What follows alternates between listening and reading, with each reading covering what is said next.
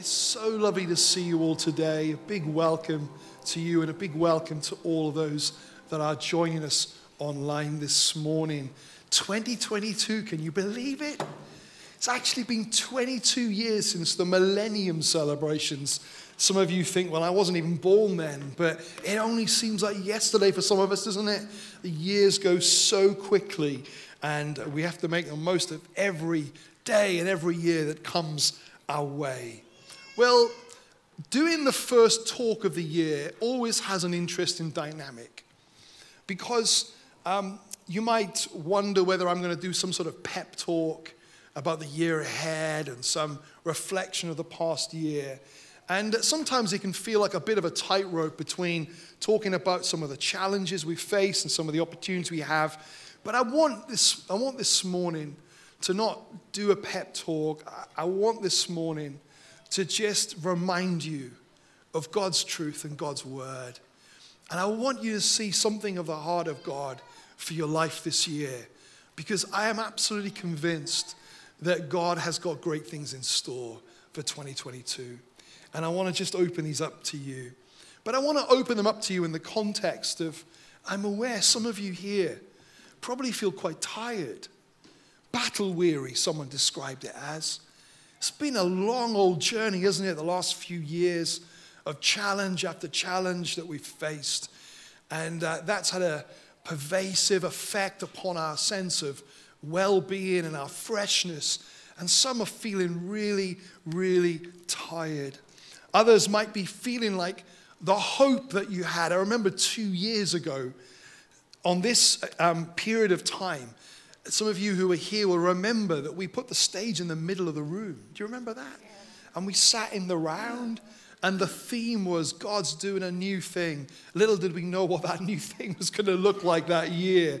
But I remember we had one evening that we called a consecration night. And hundreds of you gathered in this room. It was packed, balcony and down here, every seat was pretty much taken. And we rededicated on a Friday night our lives to God afresh. And there was such a sense of expectation and hope in our hearts that God was about to do something wonderful among us. And it might be that, as the scripture says, hope deferred makes the heart sick. And it might feel like the hope levels in your life are depleted and they're struggling to find some breathing space and some oxygen. I know others might be carrying anxieties Maybe your work feels the least settled it's ever felt. Maybe your relationships are the most challenged they've ever been. Maybe your life feels more messed up now than it was two years ago. I know some people feel that their voice has lost some of its authority they feel they've got more of a squeak than a sound because it feels like the enemy has been conspiring to remove that sense of God given authority because your confidence is low. Maybe your focus feels a bit blurred. You remember that two years ago the buzzwords were 2020 vision. Do you remember all of those clever plays on that word as we stepped into 2020? And it might be that your vision feels the most blurred it's ever felt. I get it. In fact, I feel it. I wrestle with the same thoughts. I know some of you have a vision that pastors float around on a cloud and uh, we wear suits all day and do nothing but read the scriptures. But um, we, we live and breathe and experience the same things as everyone else, and it's challenging. I know that those of you who feel some of the ways I've described, that we are in very, very good company. Because throughout history, God has used people who feel depleted, feel at the end of themselves, feel like they're backed into a corner, and God has used them. You know, there's not been a corner of society that's been unaffected by the experience of these last few years. I, I've been reading some statistics that there are probably more pastors leaving the ministry right now because they're burnt out and fatigued and stretched and challenged by constantly readdressing and having to reshape churches over the last few years. And hope is diminishing in some hearts. None of us are um, immune to that stuff, are we? I wonder, could we just pause a moment and just pray for pastors around the nation and vicars and priests and those who are this day bringing messages of hope to the people of God and wrestling with their own sense of hopelessness? Father, you whisper your own prayer for them now as I pray? Father, we thank you for the shepherds, the pastors, the teachers, the evangelists, the apostles. Lord, we thank you for the prophets. Lord, I thank you that you've called your people to serve you and to feed your sheep. And Lord, I pray for those who feel discouraged and I pray for those who feel depleted. God, would you renew their strength? God, would you move and breathe afresh in their lives? Would there be deep refreshing that grows in their hearts and their lives in the weeks and the months ahead? Would they be replenished supernaturally by you? Would you come and water their weary souls? We pray in Jesus' name. Amen. As well as pastors feeling deflated and walking away, I've been mindful that there are people that have been walking away from churches over the past few years. Maybe they're disappointed. Maybe they didn't get that phone call they hoped for. Maybe they feel disillusioned. Maybe there's something that somebody had said and they wish they'd followed through on and they didn't. Maybe there's unprocessed hurt that's in their hearts. And as a result, they're sitting at home now and they've made some conclusions. And one conclusion is because most things are partly truth. Um, and, the, and the truth is that God doesn't live in this building, does he? And he, he's, not been, he's not been here on his own over Christmas thinking, I can't wait for the people to come back. You know, he's not been sort of sat around the Christmas tree thinking, oh, it'd be lovely to see people again. He's been with you, isn't he? Because he doesn't even just live in your home, he lives in our hearts and our lives, that we are, the Bible describes as temples of the Spirit. Um, but some have taken that and said, well, I don't need, I don't need church. I don't need fellowship. I can grow on my own. I've got a Bible, I've got prayer, I've got the Spirit of God. I can grow on my own. And, you know, there's a measure of truth to that. You can grow and grow closer to Jesus on your own. And if you've not got your personal rhythms in your life, then get them because God doesn't just want to feed you on a Sunday, He wants to feed you daily. But there is something of an error to it as well, and that is that um, you're not the bride of Christ. We're the bride of Christ, the church, that together, the family of God. You know, one of the descriptions that we read throughout the New Testament is that of a family. Now, being a family on your own is quite difficult. It's easier. It's easier to, um, to, to be in a situation where you haven't got people to fall out with. Don't you agree? Of course, it's easier. Well, uh, I haven't said that. You know, I know some people seem to fall out with themselves, um, and you know we can do that quite easily. But there is something that simplifies it. But you know, one of the key things about God describing the church as a family is that actually, in working out our differences and our and our variances and our idiosyncrasies and all those sort of things, that that's when we reflect Christ by our connection together, by working it through, by dealing with our disappointments, by working through those um, moments of offense and forgiving and loving each other and releasing each other. That's how the grace of God grows in our life. And I believe that you and I need the family of God in order to be the people of God fulfilled. And, you know, I believe, uh, and coming to just an introduction um, for what I'm going to share these next few minutes, is that I believe that while it might be simpler to sit at home and to say, I'm going to follow Jesus on my own, um, I believe it robs you and it robs the world of a number of things the world needs right now. The world needs the church to be collective, to be together, to be anointed together, to be prophetic together, to resound with a hope filled sound. It needs the church to come out bold, to come out courageous, to come out confident that we are a people of hope. That's what the world needs right now. It needs us to find our voice. It needs us to know that if God is for us, who can be against us? It needs the church to be anointed, to be the, the light in the dark world, to be the hope for those in our communities. That's what the world needs right now. And, and we need to come out of hiding. And I re- very much believe that this is a year when God's going to stir up the people of God to come with a very powerful prophetic voice. But, Mark, this has been a little bit of a, of a negative introduction. Where are you going with this? So, let me take you to 2 Corinthians chapter 4 and verse 8 to 10. This is Paul, the Apostle Paul, writing to the church at Corinth. And he says these words We are pressed on every side by troubles, but we are not crushed. We are perplexed, but not driven to despair. We are hunted down, but never abandoned by God. We get knocked down, but we are not destroyed. Through suffering, our bodies continue to share in the death of Jesus, so that the life of Jesus may also be seen in our body. The early church were pressed, perplexed, hunted down, knocked down, and suffering. But they were not crushed, despairing, abandoned, or destroyed. I've discovered this that the enemy of our souls, who is real and is rampant in the earth, that he wants to convince us that when we are pressed, when our circumstances push against us, when the challenges press against us, that the enemy wants to convince us that we are one step away from being crushed.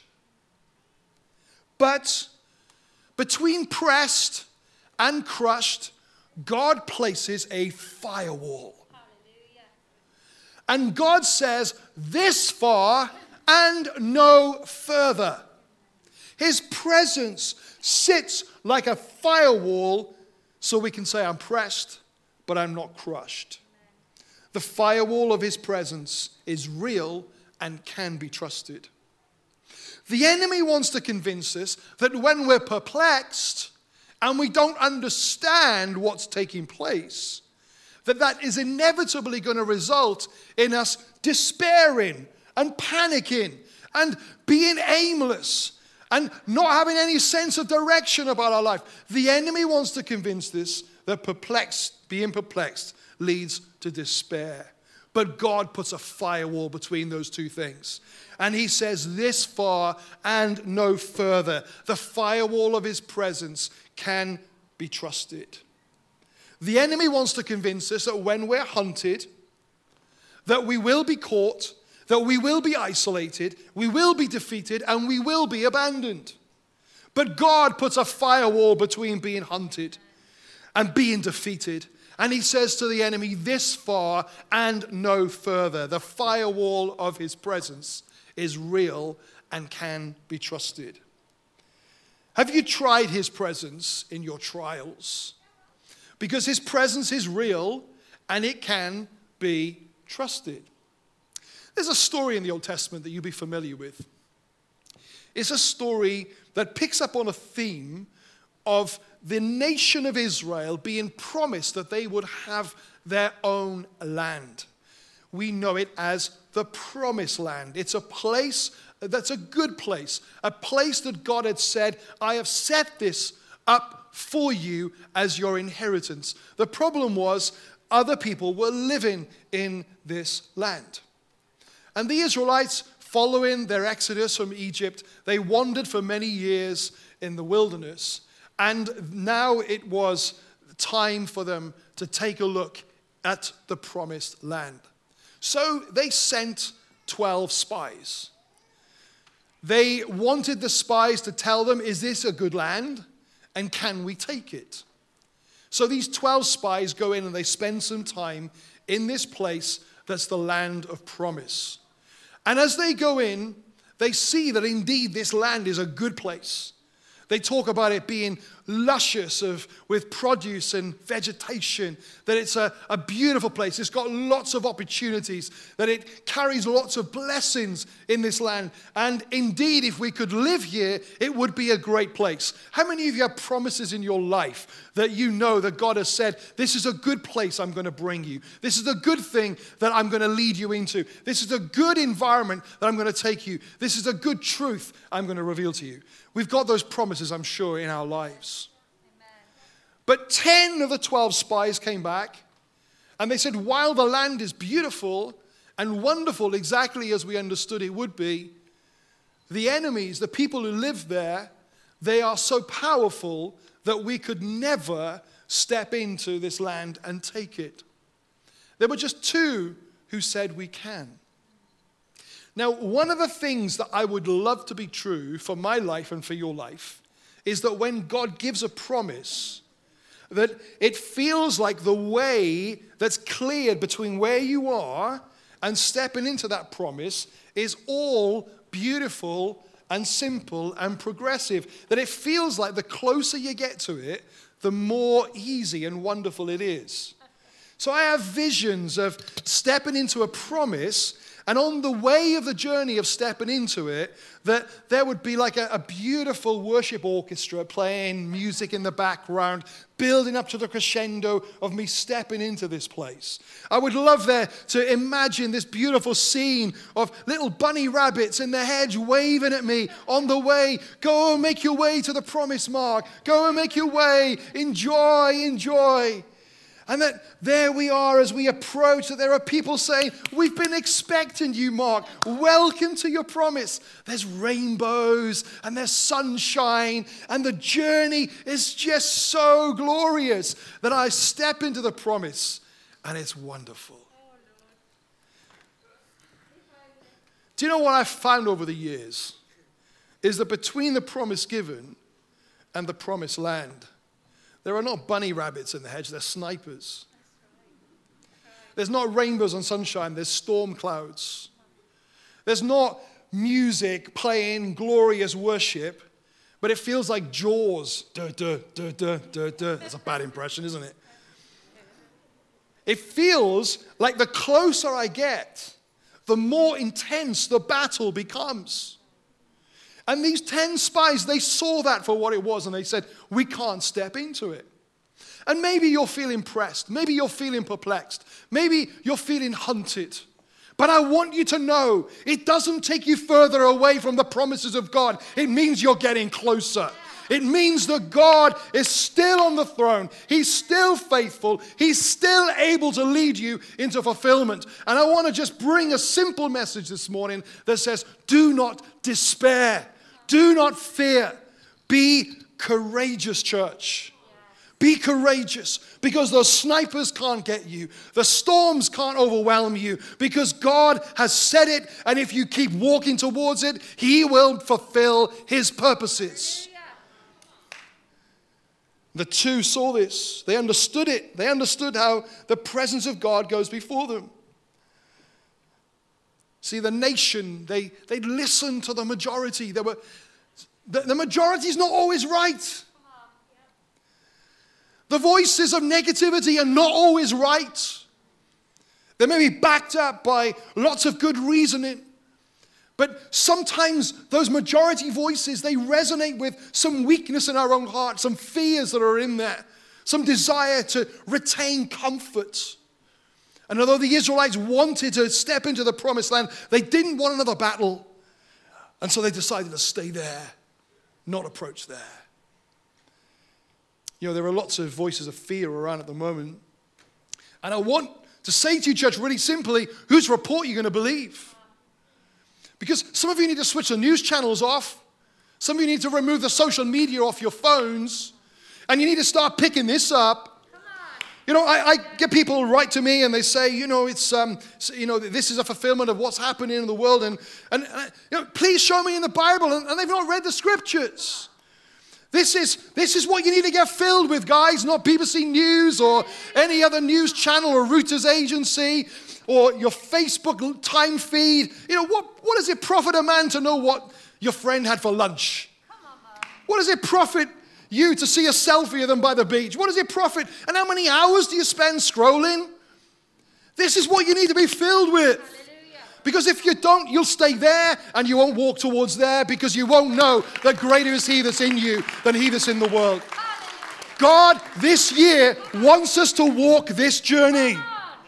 And there's no sniper can take you out. There's no despair that can crush you. There's nothing that you are experiencing that will stop you from stepping into what God's got for you. But you have to walk a walk of faith. And you'll only walk a walk of faith. The Bible says that faith comes by hearing, and hearing by the Word of God. And you'll only know it when the Word of God is filling your life to overflowing, when you are able to consume this, when you're able to fill yourself with the promises of God. You see, you can't step into hearsay promises. God doesn't fulfill rumored promises, He fulfills spoken promises. And some of you are hearing rumors of promises. Other people have told you. And you need to go back to the one who says it. Because the one who says it carries the faith to fulfill it, not the person who rumored it, not the preacher who said it, not the evangelist from another country that spoke on a YouTube video sometime. Go back to the Word of God.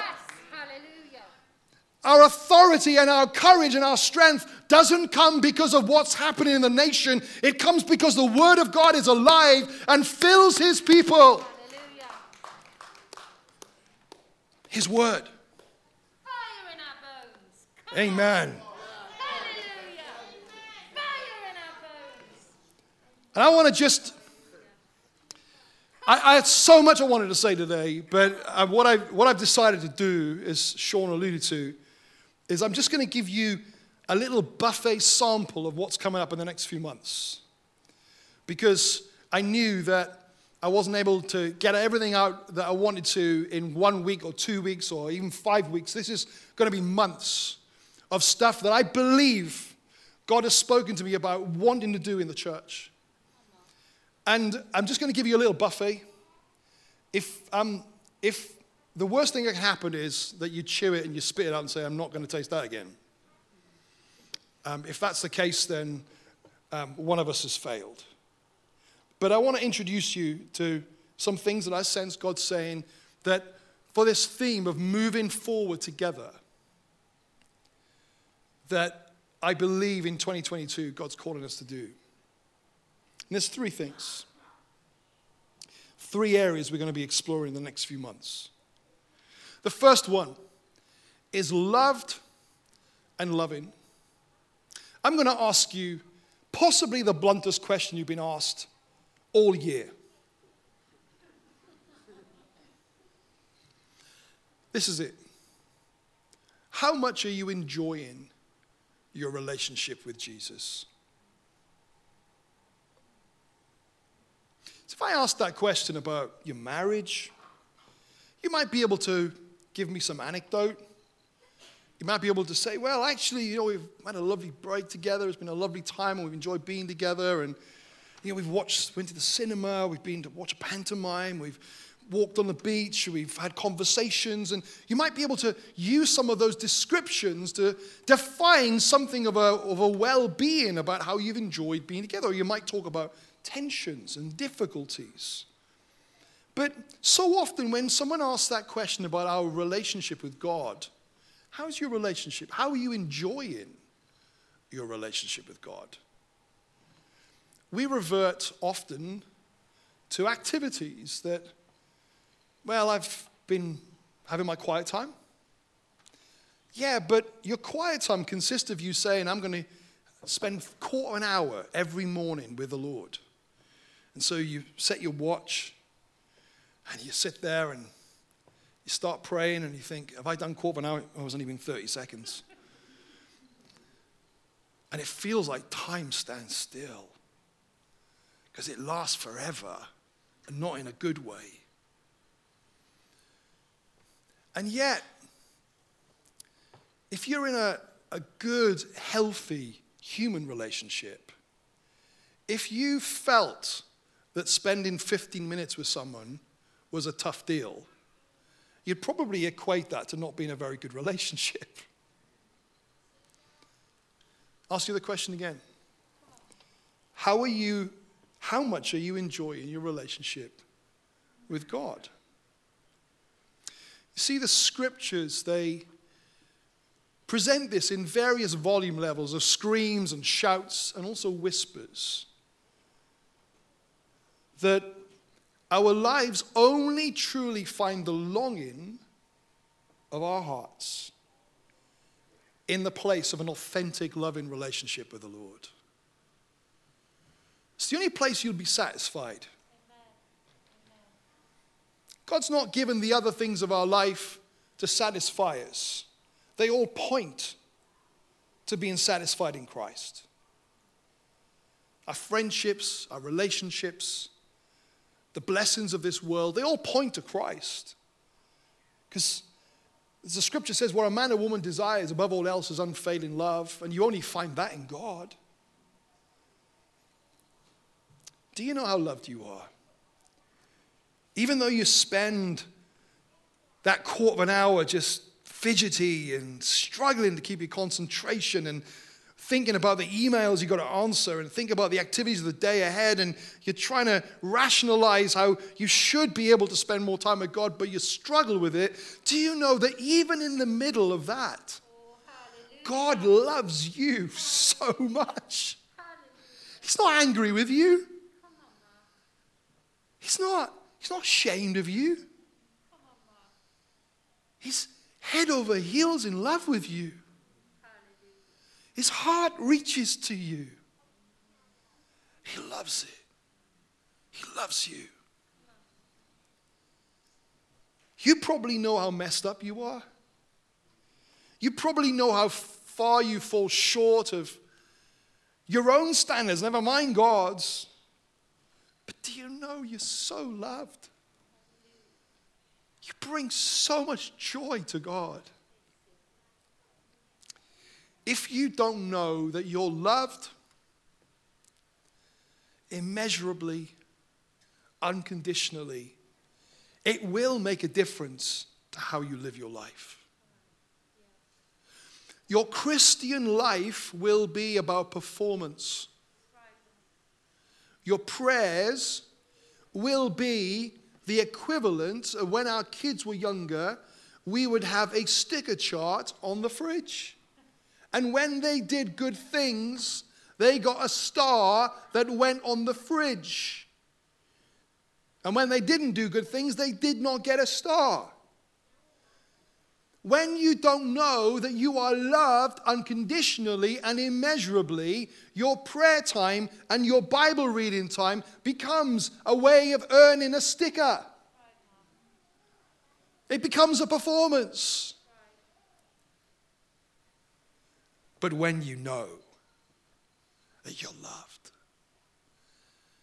you're not doing it for stickers, you're doing it for delight.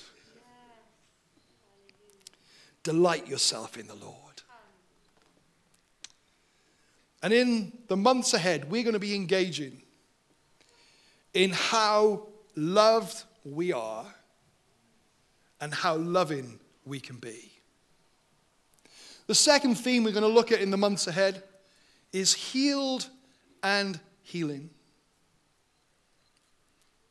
You're broken. It's a bit blunt, Mark. Let me help it. I'm broken.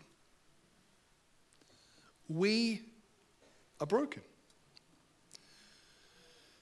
See, never mind catching COVID. We've been breathing in the toxins of brokenness from this world from the day we emerged from our mother's wombs.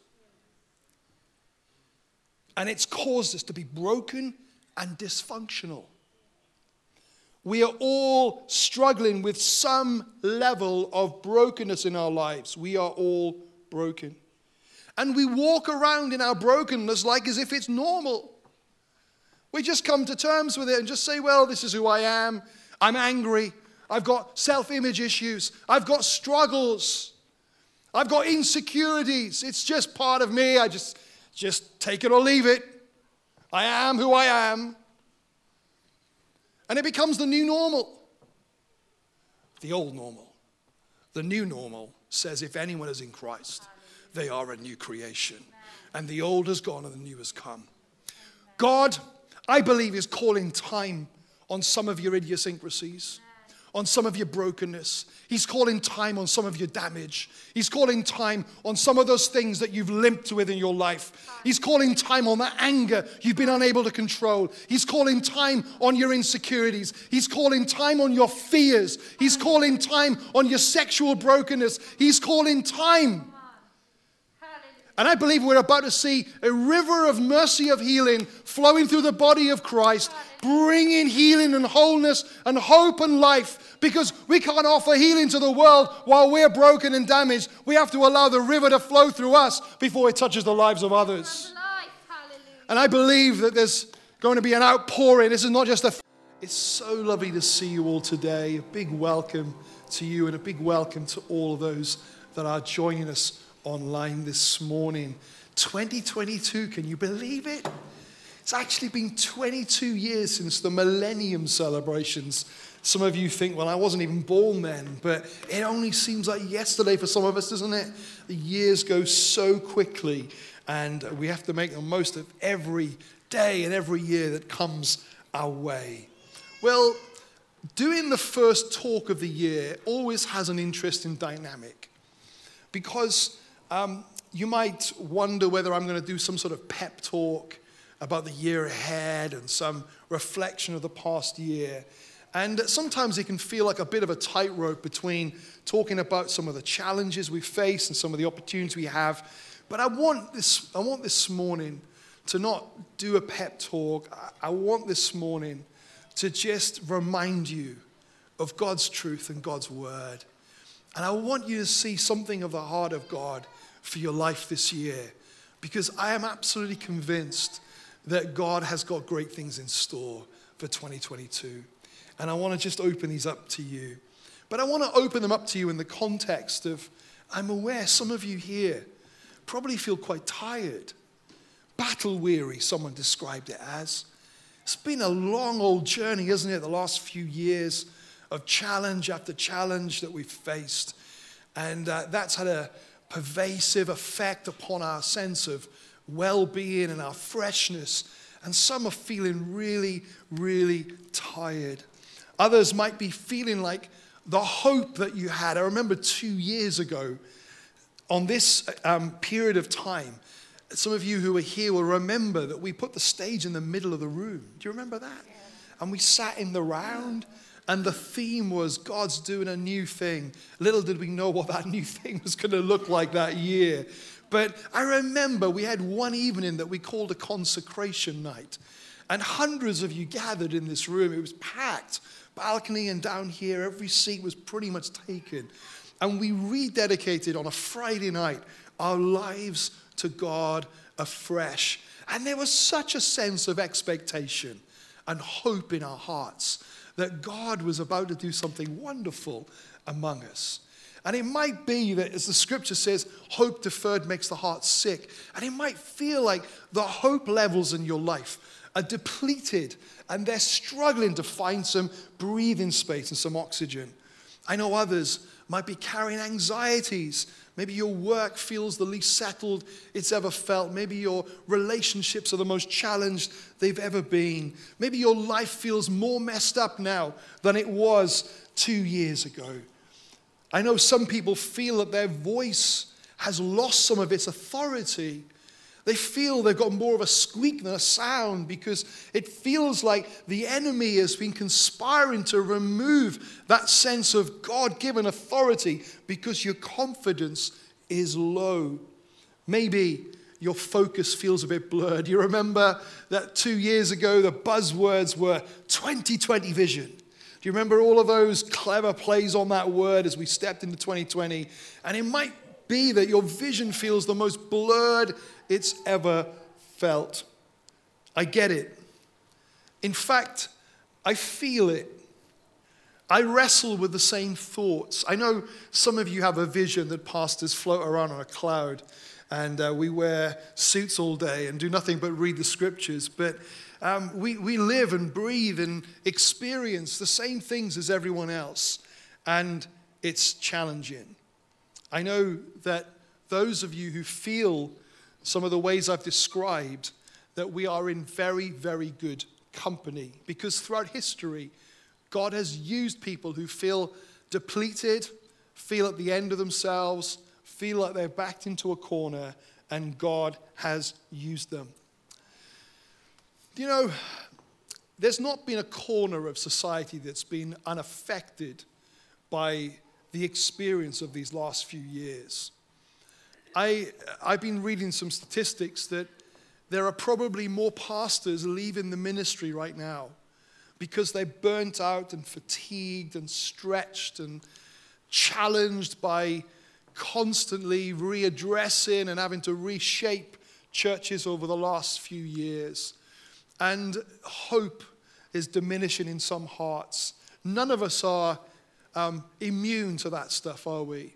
I wonder, could we just pause a moment and just pray for pastors around the nation and vicars and priests and those who are this day bringing messages of hope to the people of God and wrestling with their own sense of hopelessness? Father, you whisper your own prayer for them now as I pray? Father, we thank you for the shepherds, the pastors, the teachers, the evangelists, the apostles. Lord, we thank you for the prophets. Lord, I thank you that you've called your people to serve you and to feed your sheep. And Lord, I pray for those who feel discouraged and I pray for those who feel depleted. God, would you renew their strength?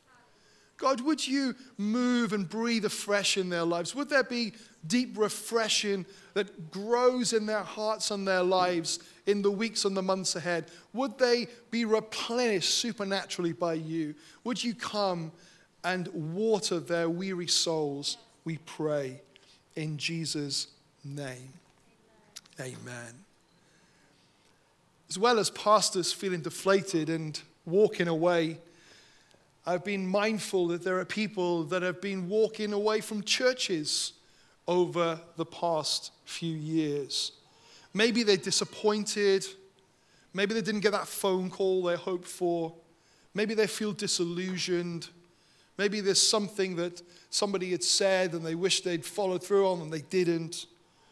Maybe there's unprocessed hurt that's in their hearts.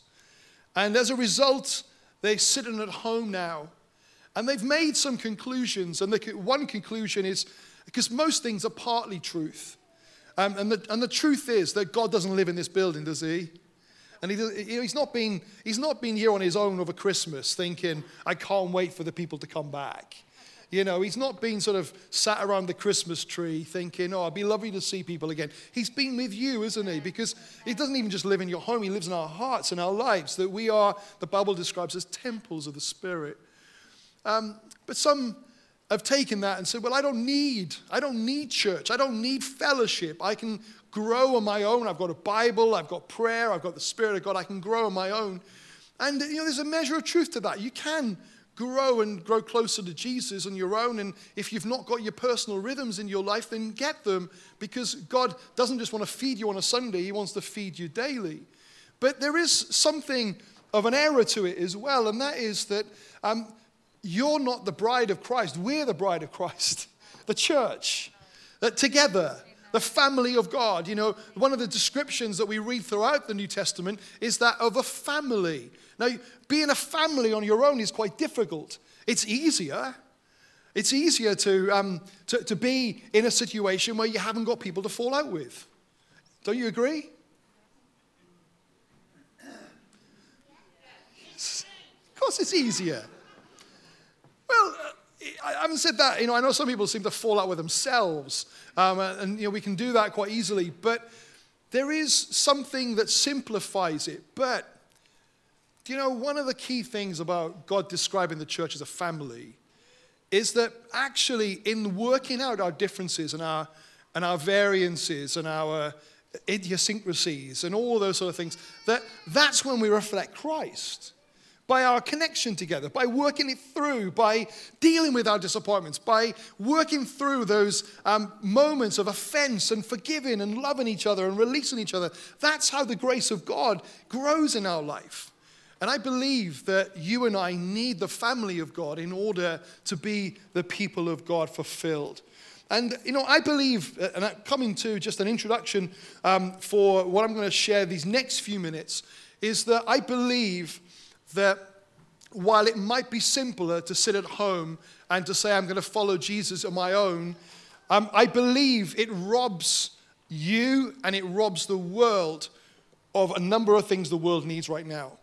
The world needs the church to be collective, to be together, to be anointed together, to be prophetic together, to resound with a hope filled sound. It needs the church to come out bold, to come out courageous, to come out confident that we are a people of hope. That's what the world needs right now. It needs us to find our voice. It needs us to know that if God is for us, who can be against us? It needs the church to be anointed, to be the, the light in the dark world, to be the hope for those in our communities. That's what the world needs right now. And, and we need to come out of hiding. And I re- very much believe that this is a year when God's going to stir up the people of God to come with a very powerful prophetic voice. But, Mark, this has been a little bit of a, of a negative introduction. Where are you going with this? So, let me take you to 2 Corinthians chapter 4 and verse 8 to 10. This is Paul, the Apostle Paul, writing to the church at Corinth. And he says these words We are pressed on every side by troubles, but we are not crushed. We are perplexed, but not driven to despair. We are hunted down, but never abandoned by God. We get knocked down, but we are not destroyed. Through suffering, our bodies continue to share in the death of Jesus, so that the life of Jesus may also be seen in our body. The early church were pressed, perplexed, hunted down, knocked down, and suffering. But they were not crushed, despairing, abandoned, or destroyed. I've discovered this that the enemy of our souls, who is real and is rampant in the earth, that he wants to convince us that when we are pressed, when our circumstances push against us, when the challenges press against us, that the enemy wants to convince us that we are one step away from being crushed. But between pressed and crushed, God places a firewall. And God says, This far and no further. His presence sits like a firewall so we can say, I'm pressed, but I'm not crushed. The firewall of his presence is real and can be trusted. The enemy wants to convince us that when we're perplexed and we don't understand what's taking place, that that is inevitably going to result in us despairing and panicking and being aimless and not having any sense of direction about our life. The enemy wants to convince us that perplexed, being perplexed leads to despair. But God puts a firewall between those two things. And he says, This far and no further. The firewall of his presence can be trusted. The enemy wants to convince us that when we're hunted, that we will be caught, that we will be isolated, we will be defeated, and we will be abandoned. But God puts a firewall between being hunted and being defeated and he says to the enemy, This far and no further. The firewall of his presence is real and can be trusted. Have you tried his presence in your trials? Because his presence is real and it can be trusted. There's a story in the Old Testament that you'll be familiar with. It's a story that picks up on a theme of the nation of Israel being promised that they would have their own land. We know it as the promised land. It's a place that's a good place, a place that God had said, I have set this up for you as your inheritance. The problem was other people were living in this land. And the Israelites, following their exodus from Egypt, they wandered for many years in the wilderness. And now it was time for them to take a look at the promised land. So they sent 12 spies. They wanted the spies to tell them, Is this a good land? And can we take it? So these 12 spies go in and they spend some time in this place that's the land of promise. And as they go in, they see that indeed this land is a good place. They talk about it being luscious of, with produce and vegetation, that it's a, a beautiful place. It's got lots of opportunities, that it carries lots of blessings in this land. And indeed, if we could live here, it would be a great place. How many of you have promises in your life that you know that God has said, This is a good place I'm going to bring you? This is a good thing that I'm going to lead you into. This is a good environment that I'm going to take you. This is a good truth I'm going to reveal to you. We've got those promises, I'm sure, in our lives. But 10 of the 12 spies came back and they said, While the land is beautiful and wonderful, exactly as we understood it would be, the enemies, the people who live there, they are so powerful that we could never step into this land and take it. There were just two who said we can. Now, one of the things that I would love to be true for my life and for your life is that when God gives a promise, that it feels like the way that's cleared between where you are and stepping into that promise is all beautiful and simple and progressive. That it feels like the closer you get to it, the more easy and wonderful it is. So I have visions of stepping into a promise and on the way of the journey of stepping into it, that there would be like a, a, beautiful worship orchestra playing music in the background, building up to the crescendo of me stepping into this place. I would love there to imagine this beautiful scene of little bunny rabbits in the hedge waving at me on the way. Go and make your way to the promise mark. Go and make your way. Enjoy, enjoy. And that there we are as we approach, that there are people saying, We've been expecting you, Mark. Welcome to your promise. There's rainbows and there's sunshine, and the journey is just so glorious that I step into the promise, and it's wonderful. Do you know what I've found over the years? Is that between the promise given and the promised land, there are not bunny rabbits in the hedge, they're snipers. There's not rainbows and sunshine, there's storm clouds. There's not music playing glorious worship, but it feels like jaws. Duh, duh, duh, duh, duh, duh. That's a bad impression, isn't it? It feels like the closer I get, the more intense the battle becomes. And these 10 spies, they saw that for what it was and they said, We can't step into it. And maybe you're feeling pressed. Maybe you're feeling perplexed. Maybe you're feeling hunted. But I want you to know it doesn't take you further away from the promises of God, it means you're getting closer. It means that God is still on the throne. He's still faithful. He's still able to lead you into fulfillment. And I want to just bring a simple message this morning that says, Do not despair. Do not fear. Be courageous, church. Be courageous because those snipers can't get you. The storms can't overwhelm you because God has said it. And if you keep walking towards it, He will fulfill His purposes. The two saw this. They understood it. They understood how the presence of God goes before them. See, the nation, they, they listened to the majority. They were, the, the majority is not always right. The voices of negativity are not always right. They may be backed up by lots of good reasoning.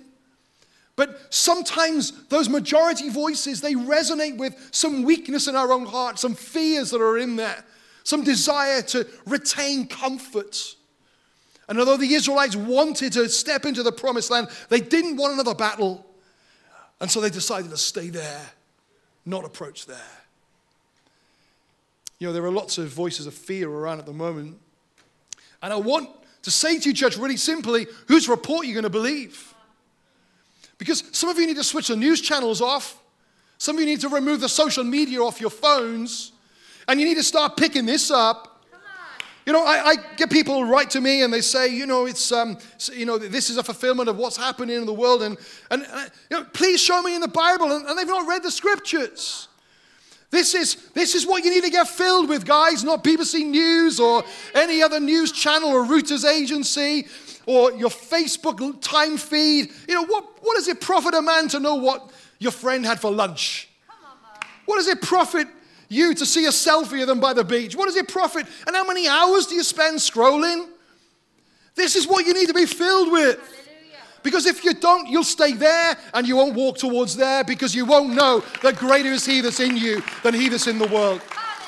God this year wants us to walk this journey. And there's no sniper can take you out. There's no despair that can crush you. There's nothing that you are experiencing that will stop you from stepping into what God's got for you. But you have to walk a walk of faith. And you'll only walk a walk of faith. The Bible says that faith comes by hearing, and hearing by the Word of God. And you'll only know it when the Word of God is filling your life to overflowing, when you are able to consume this, when you're able to fill yourself with the promises of God. You see, you can't step into hearsay promises. God doesn't fulfill rumored promises, He fulfills spoken promises. And some of you are hearing rumors of promises. Other people have told you. And you need to go back to the one who says it. Because the one who says it carries the faith to fulfill it, not the person who rumored it, not the preacher who said it, not the evangelist from another country that spoke on a YouTube video sometime. Go back to the Word of God. Yes. Our authority and our courage and our strength doesn't come because of what's happening in the nation. It comes because the Word of God is alive and fills His people. Hallelujah. His Word. Amen.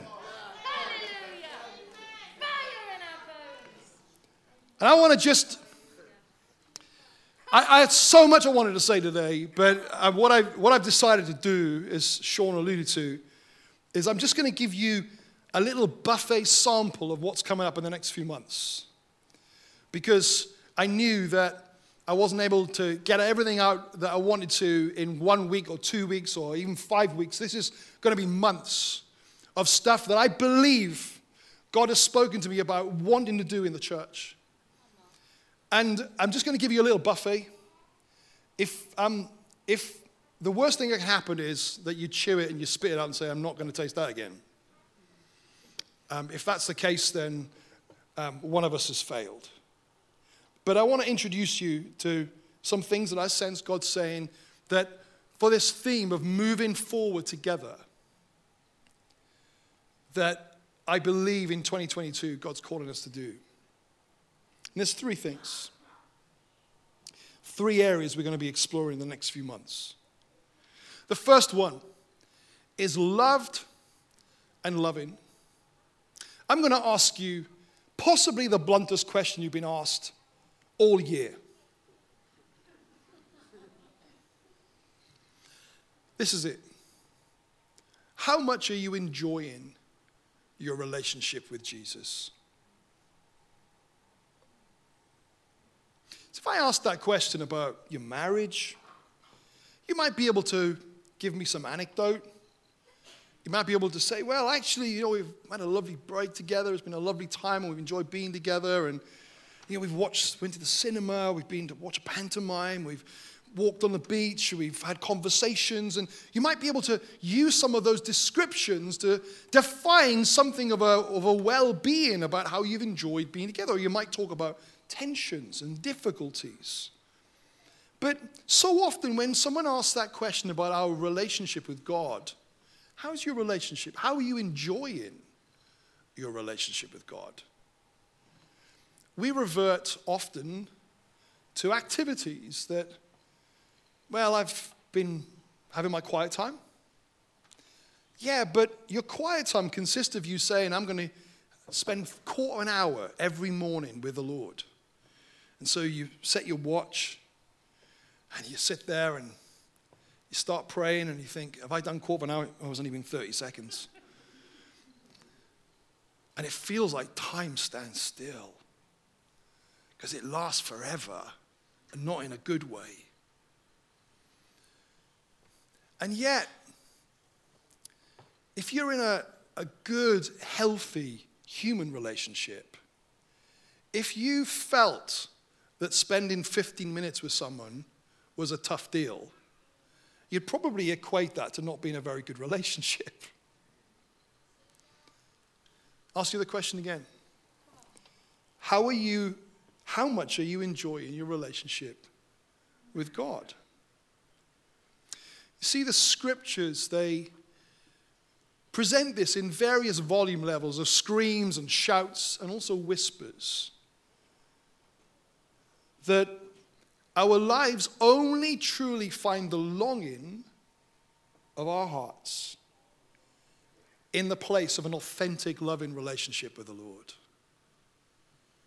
It's the only place you'll be satisfied. God's not given the other things of our life to satisfy us, they all point to being satisfied in Christ. Our friendships, our relationships, the blessings of this world, they all point to Christ. Because the scripture says, what a man or woman desires above all else is unfailing love, and you only find that in God. Do you know how loved you are? Even though you spend that quarter of an hour just fidgety and struggling to keep your concentration and thinking about the emails you've got to answer and think about the activities of the day ahead and you're trying to rationalize how you should be able to spend more time with God but you struggle with it do you know that even in the middle of that God loves you so much? He's not angry with you. He's not he's not ashamed of you. He's head over heels in love with you his heart reaches to you. He loves it. He loves you. You probably know how messed up you are. You probably know how far you fall short of your own standards, never mind God's. But do you know you're so loved? You bring so much joy to God. If you don't know that you're loved immeasurably, unconditionally, it will make a difference to how you live your life. Your Christian life will be about performance. Your prayers will be the equivalent of when our kids were younger, we would have a sticker chart on the fridge. And when they did good things, they got a star that went on the fridge. And when they didn't do good things, they did not get a star. When you don't know that you are loved unconditionally and immeasurably, your prayer time and your Bible reading time becomes a way of earning a sticker. It becomes a performance. But when you know that you're loved, you're not doing it for stickers, you're doing it for delight. Delight yourself in the Lord. And in the months ahead, we're going to be engaging in how loved we are and how loving we can be. The second theme we're going to look at in the months ahead is healed and healing. You're broken. It's a bit blunt, Mark. Let me help it. I'm broken. We are broken. See, never mind catching COVID. We've been breathing in the toxins of brokenness from this world from the day we emerge from our mother's wombs. And it's caused us to be broken and dysfunctional. We are all struggling with some level of brokenness in our lives. We are all broken. And we walk around in our brokenness like as if it's normal. We just come to terms with it and just say, well, this is who I am. I'm angry. I've got self image issues. I've got struggles. I've got insecurities. It's just part of me. I just, just take it or leave it. I am who I am. And it becomes the new normal. The old normal. The new normal says if anyone is in Christ, they are a new creation. And the old has gone and the new has come. God, I believe, is calling time on some of your idiosyncrasies on some of your brokenness. He's calling time on some of your damage. He's calling time on some of those things that you've limped with in your life. He's calling time on that anger you've been unable to control. He's calling time on your insecurities. He's calling time on your fears. He's calling time on your sexual brokenness. He's calling time. And I believe we're about to see a river of mercy of healing flowing through the body of Christ bringing healing and wholeness and hope and life because we can't offer healing to the world while we're broken and damaged. We have to allow the river to flow through us before it touches the lives of others. And I believe that there's going to be an outpouring. This is not just a theme. I believe that the Spirit of the Lord is going to grab a hold of some of those emotional dysfunctions in our life, some of those things beneath the surface. See, churches are meant to be rivers of life, rivers of healing. And instead, we've turned them into stages of, of uh, Academy Award performances. We've acted out wholeness and well being. And inside, we've been broken and damaged. And we've done a better job at leading people to act in school than we have to lead them to healing waters. And I believe that God is saying, Time, healing is coming. In fact, James, in the New Testament, he wrote James 5.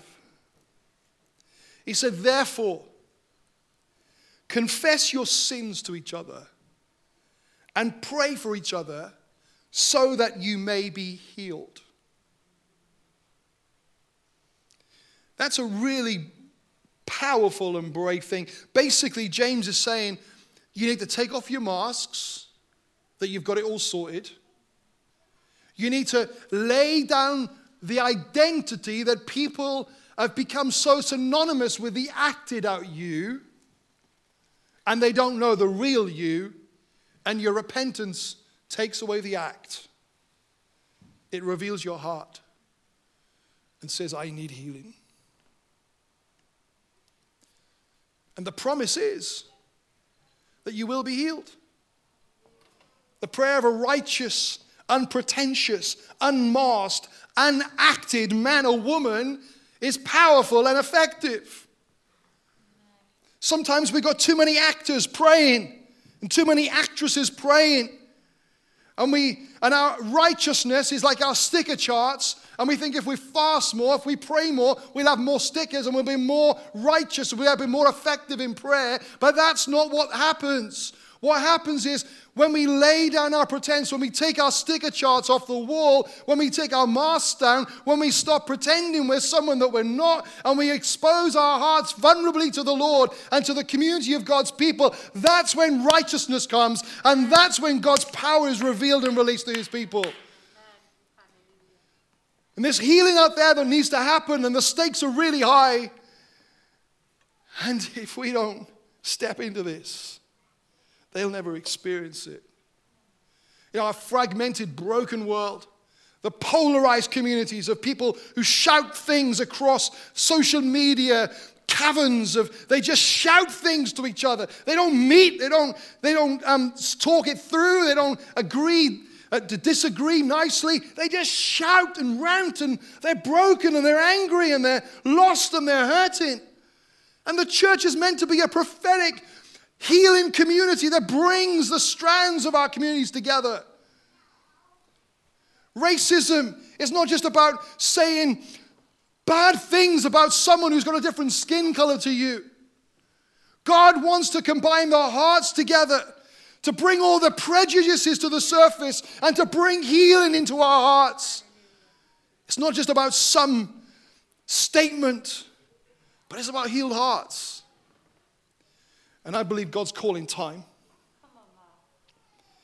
Finally, the third theme we're going to be looking at in the months ahead is compelled and compelling.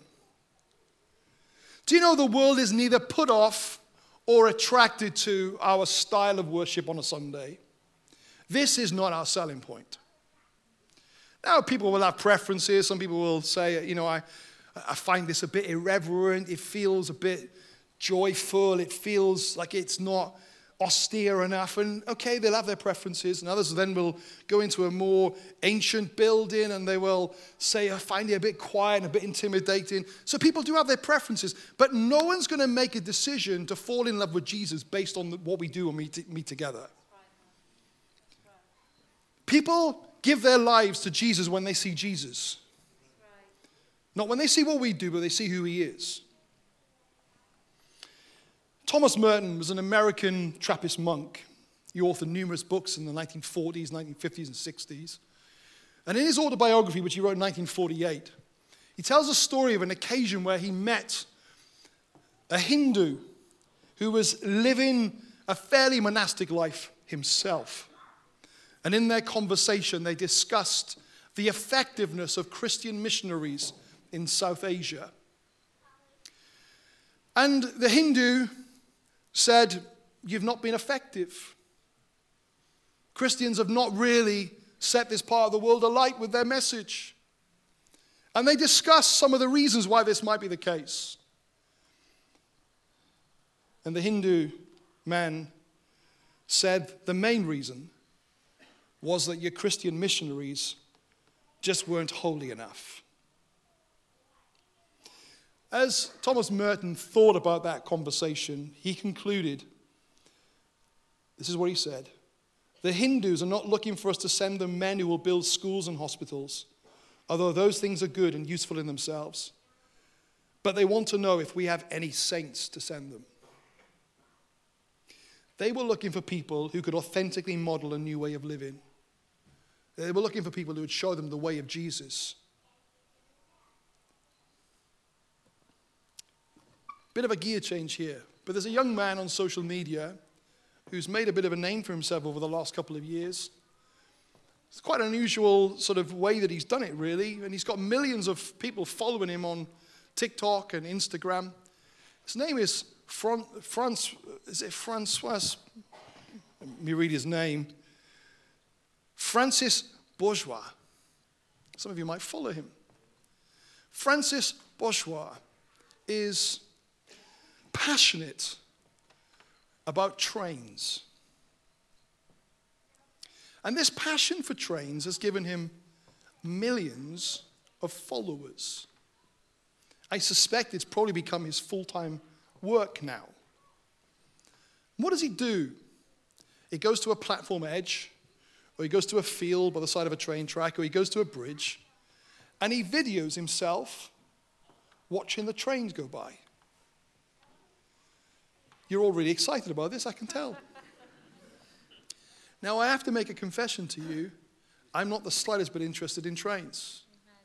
I have no desire to um, go and see them whittle past on a train track. But I do follow this guy on social media. And there's a reason why I follow him and millions of other people follow him. And it's not to do with trains, it's to do with the joy that we see from him enjoying his passion. Because when the trains go past, he laughs. Like he really laughs.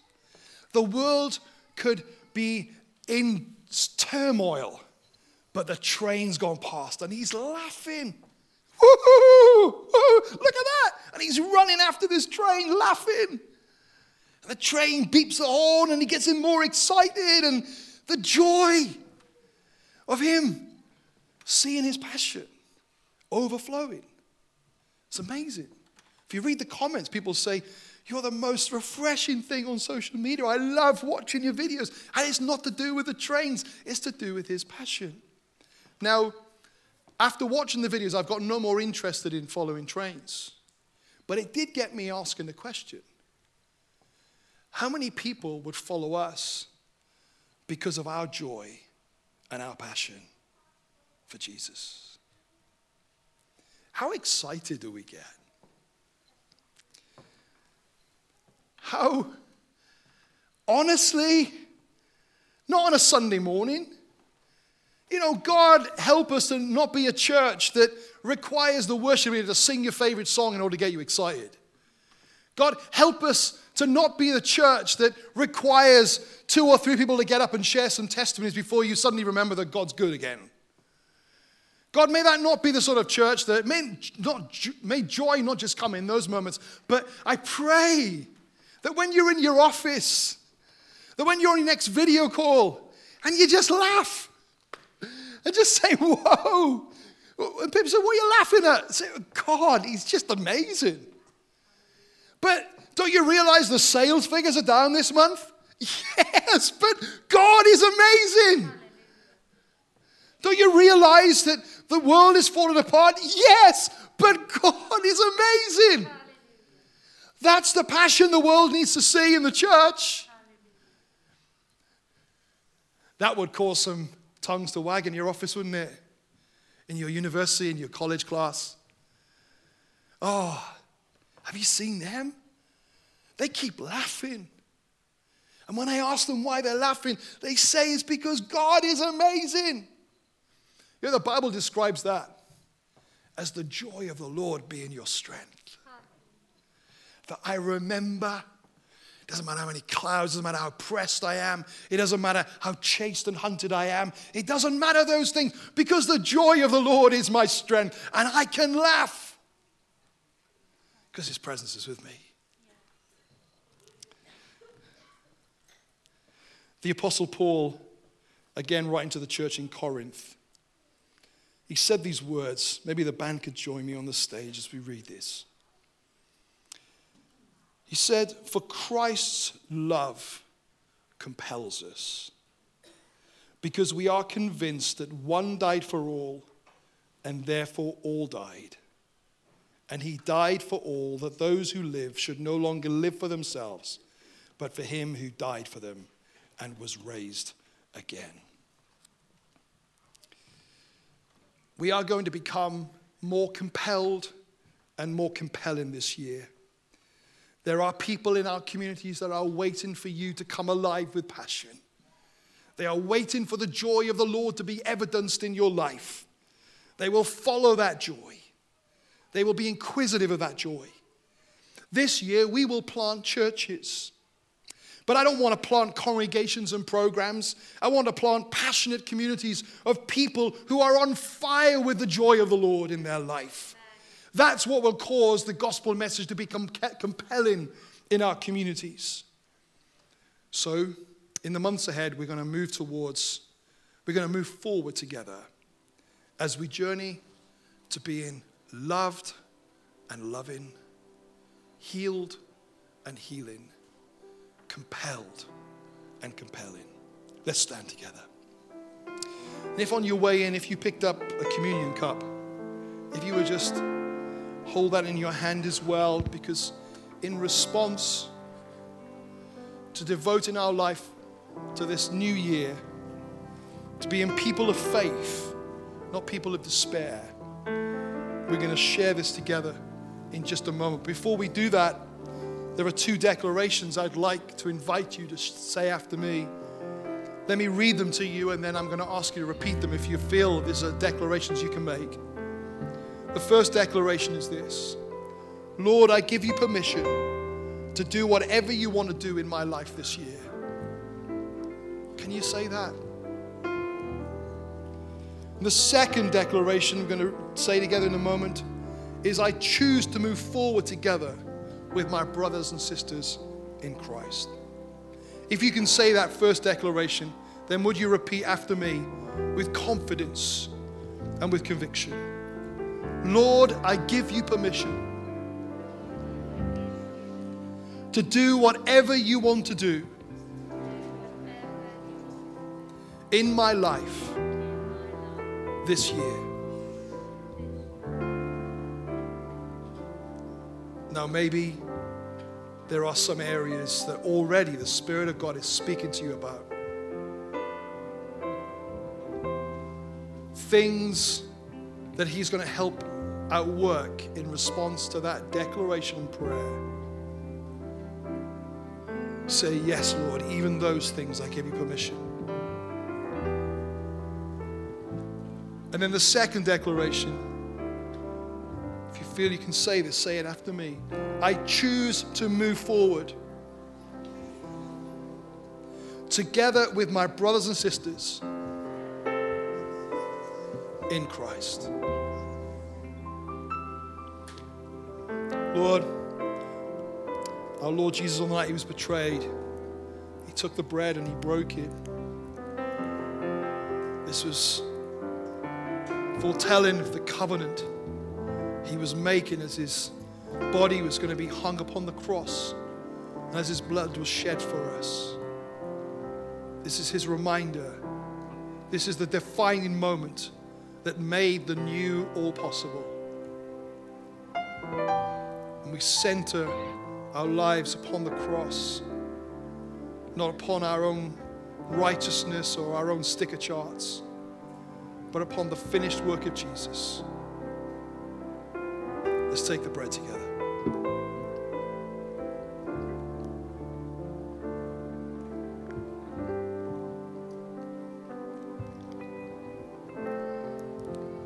After supper, Jesus took the cup. So, this is the blood of the new covenant poured out for the forgiveness, the removal of all shame, forgiveness of all sin. If anyone is in Christ, they are brand new. The old is gone. As we take this at the start of this new year, we thank you for the new us, not just the new year. May our minds and our hearts be framed by heaven's purposes, we pray. In Jesus' name, let's take this together.